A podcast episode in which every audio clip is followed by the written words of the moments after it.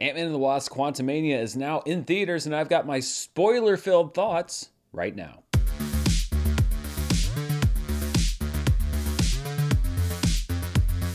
Hello, everybody. I'm Dan Murrell, and welcome to my spoiler review of Ant Man and the Wasp Quantumania. That's right, I am getting into full spoilery details. If you want to know what I thought of the film without any spoilers, I did do a spoiler free review. You can find a little card up in the corner that'll take you there, but I want to be very clear that from here on out, I will be going into plot details about Ant Man and the Wasp Quantumania, what I liked, what I didn't like, what I think it means for Marvel. There's a lot to get into, so let's get into it. It's been very interesting to watch the reaction to this film critically because I was able to get my review out at the embargo, which means that I had no idea what people were thinking about the movie before my review went out. Not that that influences what I think about a movie in any way, but sometimes if I have to wait a day or two, you know, go on Thursday night or something, I'll have a vague idea of what critical reaction is. And I honestly didn't know what to expect. I didn't really think it would be as, well, I'm not going to say negative. It's mixed, is what the reaction is. If you go on Rotten Tomatoes, the average score for the movie I think is like a 5.4, but the tomato meter says like 48%, which has a lot of people thinking like, oh, critics hate Ant-Man and the Wasp Quantumania. They really don't. Critics are mostly mixed on it. I was very mixed on the film. I happen to list positive myself. If I listed my review on Rotten Tomatoes, which I haven't yet, it would be a fresh rating, but I understand people that were right in the middle and maybe tipped the other way. That binary fresh rotten thing, and I've said it so many times here on this channel and back when I was working at other channels as well, is really, I think, kind of hurt the discourse around film criticism and skewing what film criticism is and what its intention is, and even the opinions of critics. Because you look at the 40 something percent that Ant Man and the Wasp has right now on Rotten Tomatoes, and yeah, you think that critics hated the movie, but when you look at that average score, it is very much a movie that critics are right in the middle on. And then, of course, people go out and see it and they disagree with the review and they say that all critics are snobs and blah, blah, blah. I hate this audience versus critics narrative that gets drawn every time there's a disagreement on movies. And sometimes I'm on one side side and sometimes on the other. It's just exhausting. And the fact that we have a binary system that is the main expression of critical feeling and critical thought is not helping. But really, I am somewhat surprised at the number of critics that did tend to go negative rather than positive because it is a very mixed bag of a movie, in my opinion. It was a movie where I had some things that I really liked, which we'll talk about. It was a movie that had some things which I really didn't like, which I'll talk about. And those are obviously easier to talk more about. So let's just jump into it and let's start with the thing that I liked the most about Quantumania and that I think most people do as well, and that is Kang the Conqueror, played by Jonathan Majors. I actually had to go back and try to reconstruct the backstory because it had been a while since I had seen the season finale of Loki, but I think I've kind of got it figured out because we first met Jonathan Majors in Loki season one. He's he who remains, and he is the guy, the Kang, or whatever you want to call him, that originally discovered the multiverse. And he went and saw that the, the whole timeline was going to be destroyed by all of these Kangs fighting each other. And so he created the TVA to basically keep one timeline going in order to save the world. And then he got killed, and the timelines all branched and created the multiverse. And this is how we got to where we are now. So this is an interesting payoff to what we saw at the end of Loki, which is that in killing that variant, He Who Remains, and creating the multiverse, Loki and Sylvie, really, I guess Sylvie's the one that killed him, put us where we are right now. And so I hope that we tie back to that in Loki season two. This is the kind of synergy with movies and TV that I think Marvel kind of had in mind, but we haven't really seen that much so far. And I mentioned Jonathan Majors. I really loved him in this part. And, and I loved what he brought to the role, which is that the, he has this very kind of quiet, restrained, almost statesman-like uh, facade. And yet you can see it crack and then the rage just comes boiling out. It's a very manipulative thing. He can really kind of use that to try to gain your sympathies, but when he's done with you, he is done with you. And I think that he played both of these different notes pretty well when he says "Hello, Jelly Bean" uh, to uh, Hope. It was it kind of reminded me of Killmonger saying "Hey, Auntie" in Black Panther. It's just a way to sort of show that you have more knowledge about these people than they anticipated. It's almost kind of a power play. What the future holds in store for Jonathan Majors is a big question and one that I'll talk about at length in just a couple of minutes. But I like him as an actor, and no matter what they decide to do with this character, I have supreme confidence in his ability to do what is asked of him. And the question is, are they going to ask of him things that work well for the story? But I, I will use this forum because this is a bit of a bigger draw video uh, than my Sundance Film Festival recap. Jonathan Majors is the lead in a movie called Magazine Dreams, which was actually just acquired, I think, this past week by Searchlight out of Sundance, and he is phenomenal in that movie. I think that he should be considered this time next year when we're talking uh, awards time. It is an incredible performance. If you liked what you saw of Jonathan Majors in this film and you want to see more of him, then keep your eye out for Magazine Dreams because it'll probably be on a somewhat limited basis, at least for a while. Jonathan Majors, one of the best performances I've seen in a very long time in that film. So stay tuned for that. One thing that I think this movie works well when we look in conjunction with Loki is that this variant of Kang, and I'm going to call them Kangs, uh, whether or not they end up calling themselves Kang, it's the Kang Dynasty. So this variant of Kang kind of had a similar idea to He Who Remains from Loki, which is that he went to the end of time and he saw what was going to happen. But instead of creating the TVA, he decided to go and destroy all of these different timelines and whatever uh, in order to kind of maintain order. It's kind of the same goal as the other variant that we met of Kang. It's just that his end was much more violent in a way, although He Who Remains was also just completely annihilating timelines, just kind of institutionally. But here, just the idea that he has been conquering worlds, conquering entire universes, and killing trillions of people, killing variant versions of the Avengers for who knows how long. That's such a rich backstory, and I hope that they delve more into that. I hope it's not all left off screen. And it makes him a complicated character. He's not just a guy who wants to kill people because he likes killing people. It's all in the name of quote unquote protecting the multiverse. But Janet sort of brings up at the end that, like, but, but it's not really about protecting the multiverse at this point. You were obviously deemed a threat by the other variants of yourself and you were exiled here, and now you just want to kill them and you don't care about any of the collateral damage. And again, that makes this an interesting character. This variant of Kang, Kang the Conqueror, an interesting character. So there was a lot to dig into, and, and I wish that the movie had dug into it even more. I really loved his performance, and I thought the character was pretty well layered and pretty well established. I also love that he communicated with the citizens of the quantum realm in the exact same way that Frank Langella's Skeletor communicated with Eternia in the Masters of the Universe movie. Let this be my first decree. Those who do not pledge themselves to me shall be destroyed.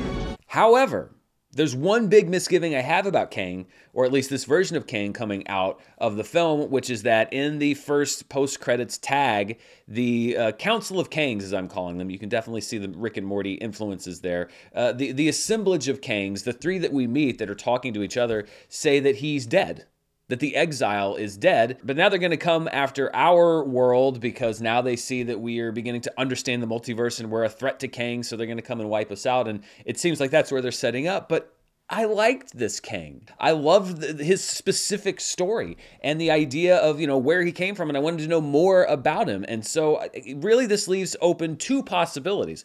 One is that he's not really dead. The death fake out that Marvel has done so many times. This character's dead. Whoop, no, they're not. This character's dead. Whoop, no, they're not. I understand it's a comic book thing, but comics and movies are not the same medium. And I think narratively, when you're talking about movies, you can only use the same plot device so many times before it really starts to become boring. And, and it's almost like you're cheating.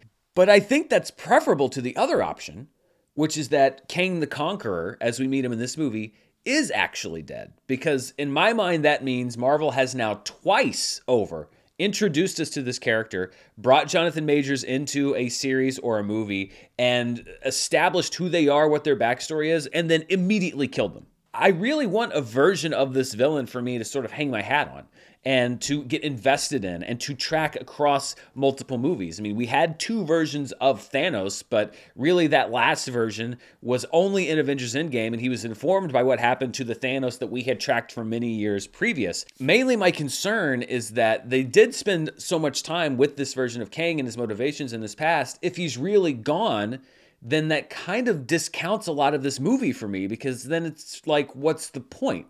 Because it feels like, well, we're right back where we were at the beginning of the movie as far as knowing that Kang is a big threat to the MCU, but not that Kang and not the one that came before it. But you know, the Kangs that you're going to see later on. Stay tuned. Go see the next movie, watch the next show. We'll show you the Kangs you should really be worried about. That that hits me the wrong way. That just doesn't seem like smart storytelling. So whichever way they go with this, I'm going to be somewhat annoyed, but I do kind of I guess hope that they do the death fake out thing again because I want to see this version of Kang the Conqueror. I like this version. So let's talk a little bit about the quantum realm and Janet's role in the realm and in the movie And something else that I kind of, I, I was lucky enough to see this movie twice. And so I like when I'm able to do that because I go back the second time. I kind of know what's happening. I can bring a little notebook and take notes. I don't like taking notes the first time I see a movie because I think it distracts me from the immersion of actually being in the movie. But I went yesterday sort of with uh, an eye for a couple of questions I had coming out of my first viewing. And one of them is the premise of the movie. And, and it's something that I think is, it's a narrative conceit, but I think that you could have come up with a smarter way around it, which is that the entire movie basically is predicated on the idea that number one, Janet had all of these adventures in the quantum realm that we didn't know about, and number two, that she never told anybody about what happened down there. And they try to deal with it in the movie. They say, Well, why didn't you ever mention Kang? And she says, The, the memories are painful and I just wanted to forget them. And, and I understand that. But at a bare minimum, you would think that any reasonable or responsible person, especially a scientist like Janet, who's working in a family of scientists, would say, Listen, I don't want to get into it because some really bad stuff happened down there. But it is very important that you never send a signal down to the quantum realm because she knows the consequence of that is literally bringing out somebody who will destroy every version of every universe in the world. You don't have to have her spill her guts about everything that happened down there because I get it that it's painful, but it is hard for me to believe that she wouldn't have at least said, hey, don't mess with the quantum realm, even though I was messing with the quantum realm with all of you at the end of Ant Man and the Wasp and sending Scott Lang down there to go get quantum healing particles. I guess that was acceptable messing with the quantum realm. But you would think she would have at least said, just don't, don't, just stay away. Just we're done with the quantum realm. And the reason I bring it up is that, you know, when you're starting from scratch with a movie, you can structure it really any way that you want. I mean, I'm sure Marvel had some things that they're like, this has to be in the movie, but you can write the story however you want. And this seemed like kind of a cheap way to get it so that, you know, oh, yeah, no, they never knew about Kang because, uh, you know, Janet never mentioned it. I don't know. It doesn't really sit right with me. Plus, I also have a hard time kind of mixing it with the previous films, which is that she was apparently down in this part of the quantum realm that like nobody's ever seen and it has life and Hank Pym has never heard of it, but he at least went down somewhere around there to get her. And so let's say, like, okay, well, you know, she kind of went away from where she was because she didn't want to get caught by Kang or whatever. You can kind of justify that a little bit. But also, the entire thing about Ant Man and the Wasp was that she was sending a signal up to them in order for them to locate her, which means that you would have to think that they were sending a signal back down to her, maybe, or maybe they weren't. Maybe that's what the whole medium thing with Scott was. But anyway, she was definitely sending signals from the quantum realm up to the Earth. Tracking the signal using subatomic frequencies between point two and point nine. And again, you would think, well, if she was so devoted to Kang never getting out, would she even take that chance? You kind of have to squint at it and close one eye and look at it from this angle for it all to make sense. And it does bring the question up again of like, well, yes, you can justify it a little bit, but also why set this story up in a way that seems to conflict with other movies or that you have to have these kind of complicated ex- explanations when you really just need to have Kang is in the quantum realm, they get pulled into the quantum realm, and the other stuff you can kind of riff around a little bit more. So that for me is from a writing angle where I'm like, um, I wish they put a little more time and care into this story. I will say that Michelle Pfeiffer remains a great choice for the role of Janet. And I was glad that there was so much of her in this movie. In many ways, she is kind of the dominant of uh, Janet and Hank in this film. And she has great chemistry with Michael Douglas. And the fact that Janet kind of takes the lead and Scott and Cassie take the lead in the movie allowed Michael Douglas to kind of hang back and almost be along for the ride. And I love the humor that they gave to Hank in this movie. And of course, he's instrumental to the to the solution uh, at the end, the solution to their problem. But I also like the fact that he could just kind of be like, "Oh, that guy looks like." Like broccoli. Like you didn't have to have Hank be the guy with like the very grave, like Scott, we got to talk about what's happening now. Like no, you can let Janet do that, and you can let Hank Pym just be kind of like amazed by all of these sides of the quantum realm that he didn't know existed. I, I liked that about it. The quantum realm itself also, as always, looked great. I love the trip that the group took into it. It was really well designed, really well executed. I think that the different settings inside the quantum realm were very unique and very singular. And I like that this franchise really has a look to it that's unlike anything else in the MCU. The probability storm sequence, the multiple Scotts, I thought that that was really funny. And I liked how that was written and acted by Paul Rudd. Paul Rudd should get a lot of credit because he had to act all of those different versions of himself. And I also like the resolution solution to that sequence, which is that, you know, it's chaos until they learn that they're there to help Cassie. And then all of the Scotts uh, team together like a team of ants to help achieve this objective because that's the one thing that they all share in common. That is a great combination of action and story. You can marry a character motivation to a great set piece, and it's something that I think this movie needed a little bit more of. And it's the reason why I think that sequence does work so well, is because it is story centered, character centered, action centered. You get all three equally, and I thought it was a really engaging, entertaining part of the film. I think it is funny when we talk about the quantum realm that they use the concept of time dilation uh, to their advantage when they want to, and they kind of ignore it when it's inconvenient. Time dilation being the fact that you're in the quantum realm and time passes differently outside of the quantum realm. It's a whole thing. If you've seen Interstellar, time dilation is a big part of that plot. And there seem to be like pockets of time dilation in the quantum realm. Like when Janet was in the quantum realm and she was stranded there for 30 years, uh, time passed the same for her inside the quantum realm as it did for everybody else outside the quantum realm. I guess because she's in this part that's outside of time and space. But when Scott was trapped in the quantum realm, time dilation was in effect so that for Avengers Endgame, five years could pass and then he could pop out and not know what happened because it didn't feel like five years had passed for him. Sorry, that must have been a very long five years. Yeah, but that's just it. It wasn't. For me, it was five hours. Uh, but then in this movie, time dilation is not happening, except the ants did fall into a part of the quantum realm uh, where time dilation happened because they lived like thousands of years and built this huge uh, society and can come and save everybody at the end of the movie. Time dilation is a really fascinating thing about gravity and everything else. I mean, scientifically, it's, it's an actual thing, but it really does seem at this point like the Marvel movies are kind of using it as a plot device to do what they need it to do when they need it to do it. Not that this is probably all scientifically sound to begin with. I don't really know how accurate to the real quantum realm this movie is. But I feel like it was basically used two different ways in this movie and really mainly only brought up to bring in the army of ants at the beginning, the Deus Ant Machina, as I wrote in my notes. And that's a real Deus Ex Machina. I know that people use that term a lot, and I think it's sort of overused in modern film uh, discourse. A Deus Ex Machina is exactly what you saw in this movie, which is that our heroes are in an impossible situation, and then from the skies, literally, comes the solution to their problems. But I do have to say, uh, kudos, even using time dilation, etc. I did not expect actual ants to be in any way a solution to the problem in this film. So kudos to the creative team, Jeff Loveness, Peyton Reed, uh, Kevin Feige, everybody else at Marvel, who actually figured out a way to have ants play an integral role in this movie because I did not see that coming there was a time element that I wish had been used a little bit more, and it's actually one that was teased in the last batch of trailers and TV spots for the movie that I think would have been a much more compelling plot element, which is the idea that Scott is tempted to work with Kang because Kang can give him back those years that he missed with Cassie. I'm the man who can give you the one thing you want. What's that? Time going into it, I'm like, oh, that's really interesting because Scott's going to be so conflicted by that because, of course, he wants those years back, but what does he sacrifice and what's the deal that's being made? But that was sort of a fabricated plot line that was basically used to sell the film. That is initially what Kang offers. And then Scott says, No, I'm not going to do it. And then it kind of becomes the more cliche villain thing of just like, Well, then I'm going to kill your daughter if you don't do this for me. And it's much more straightforward. I actually would have liked a deeper look at that where maybe Scott does take that deal where he says, you know what?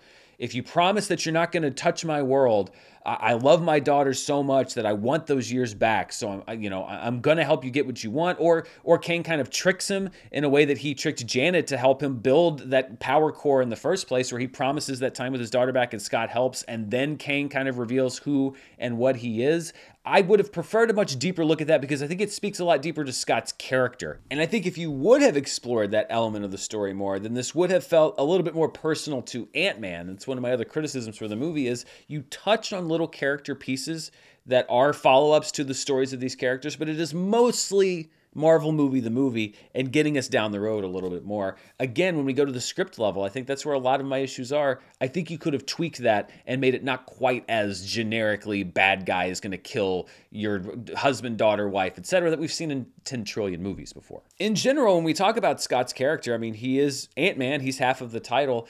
I think that they started out with some really interesting places for him. Uh, number one, he's not actively fighting crime anymore, and he's kind of sitting on his laurels, perhaps a little bit full of himself that he saved the world. Number two, he is living a life that is completely insulated from the consequences of the blip. And even though, yes, he saved the world, also that indirectly resulted in a huge amount of human suffering. And it's what Cassie is really tapped into. And I thought that was very interesting. And then also the idea that he is kind of living this life of extraordinary privilege and, and fame, etc., in the wake of all of this human suffering. And does he feel guilt over that? Is he going to reckon with that? These were all themes that I thought were interesting setup in basically the first 10 to 15 minutes of the movie. But none of that's really developed. You have a little bit of a debate between Scott and Cassie at the beginning and then the family dinner. And then when they're talking about helping the freedom fighters, Cassie kind of brings up the idea like, well, if it doesn't directly affect you, then you don't want to help. And they talk about it a little bit, but that's pretty much the last that it's brought up. And again, I know that it's tough to do in a Kang story where you're down in the quantum realm and, you know, the huge fights, etc. But I thought that they had some very interesting threads, and it kind of makes me wonder what the original version of this script looked like and what they may have actually done with Scott's character if it had been a real, true Ant Man and the Wasp movie. There was also a moment that I think was missed and it's because they already used it in a previous Marvel movie that I think would have been much better in this movie, which is that in that Kang Scott final throwdown, which I thought was just a brawler of a fight. I, I loved that scene. Of, of all the CGI armies, my favorite fight in that movie was the two of them just having like a physical and mental battle to see who was going to come out on top. Scott keeps getting up and Kang keeps coming after him, and it would have been so great, I think, if Scott had said,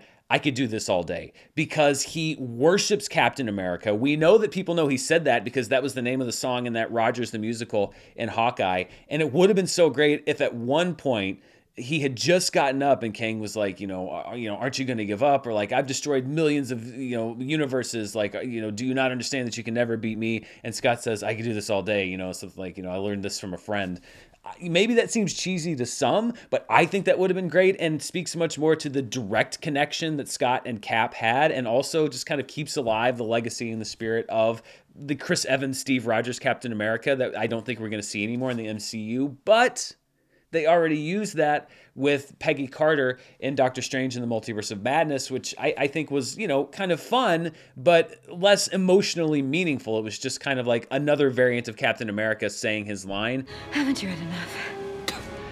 Oh, I could do this all day. I wish that they had saved it for this movie because I would have loved for Scott to have said it because of that love he has for Captain America. The only things that really didn't work for me were the opening and the ending of the movie, this sort of VO based stuff where he's reading from his book, and then the end where he's doing the VO thing again, and uh, it goes into this existential crisis, which is interesting, but I, I just don't think the movie handled it quite the right way. And then the cake joke at the end, cutting to credits on that, it just was kind of a ugh, of a joke. I just didn't think it was that funny. I wonder how much of that was reshoots. You know, Marvel movies do a lot of reshoots. I wonder if they were just like, I feel like we need to add a framing device here and we'll do it as VO, etc. Or how much of it was just like, well, you know, we just have to establish a lot of stuff right off the bat. But the beginning and the ending of the movie didn't really work that well for me, which, you know, is not a great way to start and not a great way to end. But overall, I think Paul Rudd is great. I mean, I love his take on the character. I thought he was funny. I like Scott Lang. I like this version of Ant Man. The moment where they're doing the drink the goose scene and Scott is silently counting his holes and he's like, yeah, yeah, yeah, that's right. That is really what Paul Rudd can bring to this character. And I think he got the emotionality right. He got the physicality right. He's really, really solid in this role. And I can't really fault him for anything that the movie has done. Uh, you know, he's perhaps overshadowed by Jonathan Majors, but that happens all the time with villains. So, you know, I don't really think that you have an Ant Man problem in this movie, at least as far as Paul Rudd or his characterization or his acting. Of course, another huge part of the movie is not the Wasp. I, I, feel a little bad for Evangeline Lilly. I mean, she is in the movie and she's part of the action scenes, but I don't really feel like her character had a whole lot to do other than just kind of flying around and, and being the Wasp. A lot of that development went to Cassie, who has a hugely enhanced role here, and Kathryn Newton playing Cassie for the first time. And I've got to say, the STEM programs in the MCU really are fantastic because this universe is just packed with teenage super geniuses. You can't throw a rock without hitting one. And I thought that Kathryn Newton was fine as Cassie. I just don't think the movies really did her any favors because they gave her the most predictable MCU storyline, which is I'm going to get super into science and then I'm going to get a super suit and I'm going to become another version of a hero that we already have two of. And to boot, all of that really happened off screen. It's basically like we haven't seen Cassie for five years. We come back and she loves science and she has a suit and she pretty much knows how to do Ant Man stuff except for how to punch. But we get a brief tutorial from Scott. And by the end of the movie, she can pretty much do everything that Scott can do. Again, there's so much more there that you could do as far as developing Cassie as a character. Take a breath and let the daughter and the father bond over this and let her get more tips from Scott about how to do all these Ant Man wasp type things. And I think that the movie kind of flies over all of that because it's like, listen, we've got a lot of story to tell. We don't have time to waste on this. But like, those are the character moments. Like, that's what makes you like these characters. It's not just that they can do these things, it's the acquisition of that. That was one of the great parts about the first Ant Man movie was Scott learning how to do the Ant Man stuff. It was funny. You understood how he learned. You saw the pitfalls. It set up some plot stuff for later. And I wish that the movie had spared a little time for that in this film because with Cassie, it always just like, oh no, she just knows how to do it it's just not very interesting from a story level. I do have to say, and I know that she's very young, she's just a new superhero, and also fairly new at the science stuff, that Cassie took a very big risk at the end of this movie because they all go through this portal and then the portal closes. And on the other side of that portal, Ant Man and Wasp are having a fight, but I- am not quite sure they could really see what was going on in there because Cassie immediately opens the portal back to bring Scott and Hope back into the world. But she's really lucky that Scott and Hope actually did win that fight because otherwise Kang just goes, haha, and jumps through. And then the whole movie really was for nothing. So good move on her part, obviously saving Scott and Hope, but a calculated risk that paid off. I, I, do have to say I was a little bit bummed out because when that portal closed and Scott and Hope are there in the quantum realm, kind of in the wake of this destruction, I was like, wow, that's an interesting story beat. Scott and Hope are now down in the quantum realm. They're gonna have to figure out how to get back, or maybe they go back to get them, or maybe they try to build a little world down here. They're leading the Kang resistance from the quantum realm, and then like that problem is just immediately solved. I was like, oh, no, I was kind of interested in that story. So let's talk about MODOK. And there are two facts associated with MODOK that I think are awesome on their own. Number one, I think it's really cool that we live in a Marvel Cinematic Universe where you can bring MODOK into one of the biggest Marvel films and people just accept it and they're actually rooting for it. Like you have you have penetrated the consciousness of the moviegoer mind enough that they will accept MODOK showing up in a movie. Number two, I'm actually glad that they figured out a way to get Corey Stoll back involved in the franchise because I like the character of Darren Cross. I like Corey Stoll as an actor, and more Corey Stoll is never a bad thing. However, my main question is should these two things have been combined? I love the design of MODOK. The armor design looked really great, but when you have the reveal of Darren, first of all, it was very distracting for me because the way they designed it, the face didn't look at all like Corey Stoll. And I actually, the first time I saw the movie, was really distracted because I was trying to figure out did they have to recast the part? Were they not able to get Corey Stoll? Did they just use the archive footage and this is a different actor? Like, I understand the intention there is to like redesign his head because it's all been so warped by the quantum realm and it's this kind of grotesque thing. But I think they went too far because he was completely unrecognizable and it made it feel like they were kind of doing a back to the future 2 thing where they couldn't get Corey Stoll so they just kind of you know squidged it a little bit so that you don't really notice that it's not him. So that's just kind of a design issue. Now having Darren Cross be MODOK makes sense in the sense that, you know, we know that he got pulled somewhere into the quantum realm. The whole disfigurement thing, sure, I'll go with that. It also makes sense that he's going to be the one to pull them into the quantum realm because he's got the technology, he's got the vendetta against everyone in the Lang slash Pym atmosphere. So that makes sense from a story standpoint. I don't really have any qualms with that. And the humor with MODOK, a lot of it really worked. The death scene in particular, I thought was very funny in that interaction between them. But the question I really have to ask though was, was this a waste of MODOK? Were you sort of selling out the long term potential of MODOK in order for the short term gain of bringing Corey Stoll and Darren Cross back into this movie? And I think a lot of it may be that MODOK's whole arc or story, or whatever, kind of felt like an afterthought because he was this big bad villain. I wish that they'd gone more into how he's mistreated by Kang because that would have been a very believable reason for him to turn on Kang at the end, but they don't really go into that. Instead, it all seems to happen with like one interaction with Cassie where she just says, says like, "Don't be a dick. You don't have to be a dick." And he's like, I don't have to be a dick, then I'm not going to be one anymore. And then he's like the big hero who comes in and helps save the day. And it seems so rushed. And it kind of goes back to every other note that I've had about the characterization and stuff in this movie, which is that they didn't really take the time to work on the characters themselves because there were so many things happening. But for me, at least, I'm as invested in the things as I am the characters. And so I want them to both have equal importance it's kind of a double-edged sword because like i said i like the character. I like bringing darren cross back. I thought it was a creative way to do it. But i also think that MODOK has kind of been used as like a one-off henchman type with a rushed arc. And i think that you could have done better. Although this is a comic book movie and like everything else perhaps we have not seen the last of MODOK who knows? I had a similar feeling with Bill Murray's Krylar. I thought he was great. He had a little bit of playfulness, some menace, some anger right under the surface. He didn't show up just to be Bill Murray. He actually was giving a performance. But was this the part in the MCU for Bill Murray, or did we just kind of use him once in a movie and then not again because we wanted that short term impact of like, hey, Bill Murray's in the new Ant Man movie? Now, I was paying attention in the background,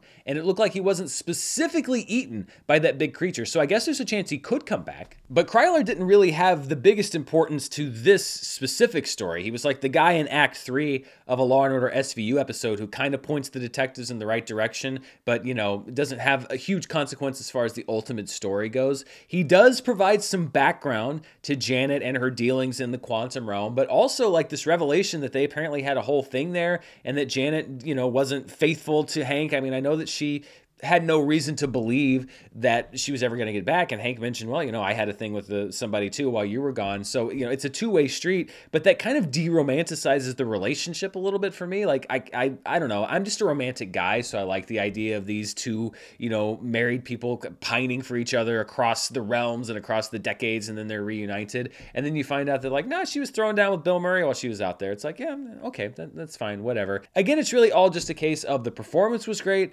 I liked Bill Murray in the movie.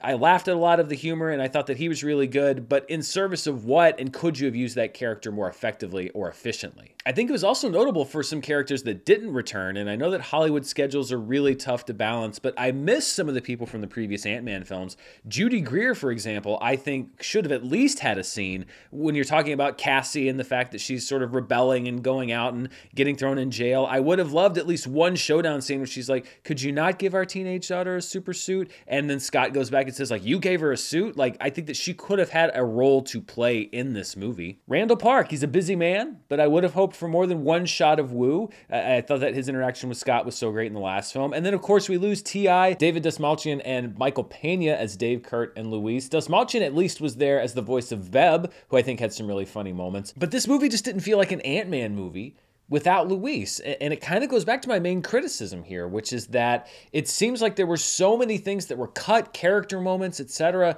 in order to make room for so many other things to do, Kang and the Freedom Fighters and everything else, that it doesn't feel as much like an Ant-Man movie. It feels like they got rid of the Ant-Man things and it was really more like insert X Marvel character here because you have to get a little bit further down the road. And this has been my complaint with Disney for a while now. And I think they're losing what makes these movies feel so special. It's not just that they're they're comic book movies. It's not just that they're in these big expansive universes. There's a lot of movies like that. It's these characters that people love. And it's the characters that had people coming back to the MCU for 15 years now. And with Kevin Feige saying they're going to take more time with projects now, The Marvels was delayed today, actually, from coming out this summer to coming out in November. I hope that they really take a second look at the character part of what they're doing because it's not just that they're Marvel movies, it goes a long way, but we really need characters to connect to. And I feel like so much of that was cut out of this movie in order to do more stuff.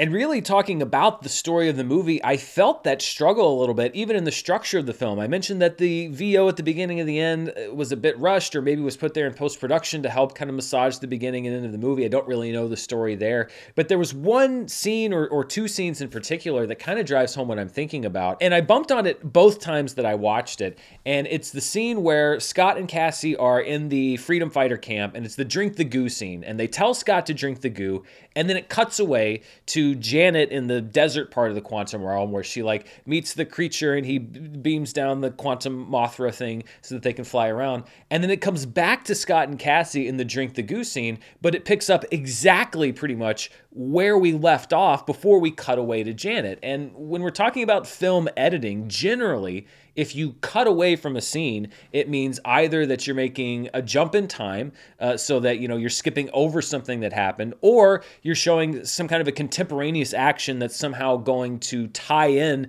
to the scene that you're cutting away from. But to basically cut away in the middle of a scene to show something else and come back in the middle of that same scene, that to me shows a little bit of a struggle on the editorial side. Like you've got all these scenes and you're trying to figure out where they fit, and it doesn't fit here and it doesn't fit here. It's like, well, we got to put this scene here because we cut that scene. And so it just felt like an awkward fit. And this isn't a thing that probably a lot of people notice or care about, but as an editor, which is kind of where my roots are, I'm keyed into those things, and I noticed it both times. And actually, Mara, who wasn't able to see it with me the first time, but saw it with me the second time, she also mentioned it. I didn't even say a word about it, but she also mentioned it. So I do think it's something that a lot of people are noticing. But I think that that is sort of an indicator that there was a struggle with how to structure this story. And I think it all means that you need to go, as Norman Osborn would say, back to formula and figure out this story from the ground up. Maybe they didn't have the time. Maybe they had a different idea. Maybe it was reshoots. Maybe it was people saying you got to put all this stuff in. Something with the story here wasn't quite right, and it kind of made the whole movie feel a little bit flat.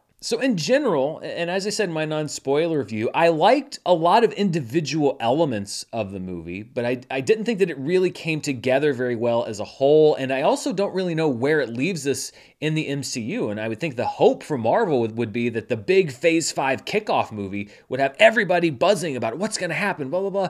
I don't know if that's the case. I was in uh, about a half full theater last night. It was a six o'clock showing, I think.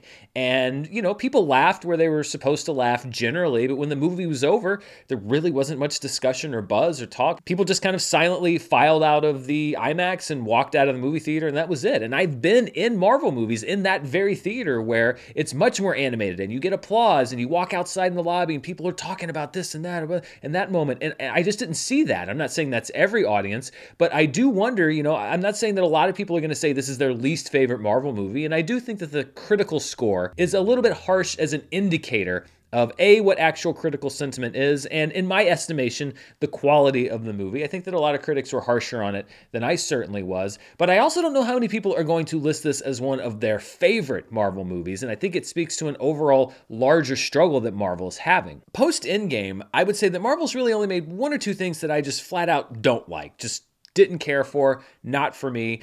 But they also have only made maybe two or three things that I loved. That I'm just like, I love this. This was great. I can't wait to see more. I, you know, my criticisms are minor. This was fantastic. And right in the middle of those one or two things that I didn't like and two or three things that I loved is this kind of congealed mess of Marvel that I really just kind of feel, eh about all of it. And I think that over time, that really kills enthusiasm. It certainly kills my enthusiasm for the MCU because you're not going to hit on every single project. But I can't remember a stretch like this where there's so many consecutive Marvel projects where I walk out of the movie with almost the same opinion, which is like, well, I really like this part of it, this part of this part of it, and the rest of it is kind of fine. And Quantumania didn't really do a whole lot to break out of that because a lot of it were the same kind of tropes that we've seen. The thing that you got to get for the bad guy that he really needs, but then then you got to keep it away from the bad guy, the MacGuffin, if you will, or the bad guy who's holding someone in the hero's family hostage, so you have to help him, or the idea of we're going to reach out to a bunch of rebels and we don't think they're going to show up, but then at the very end they show up and they help to win the day. I mean, that's basically the end of the Rise of Skywalker. They use that beat in this movie.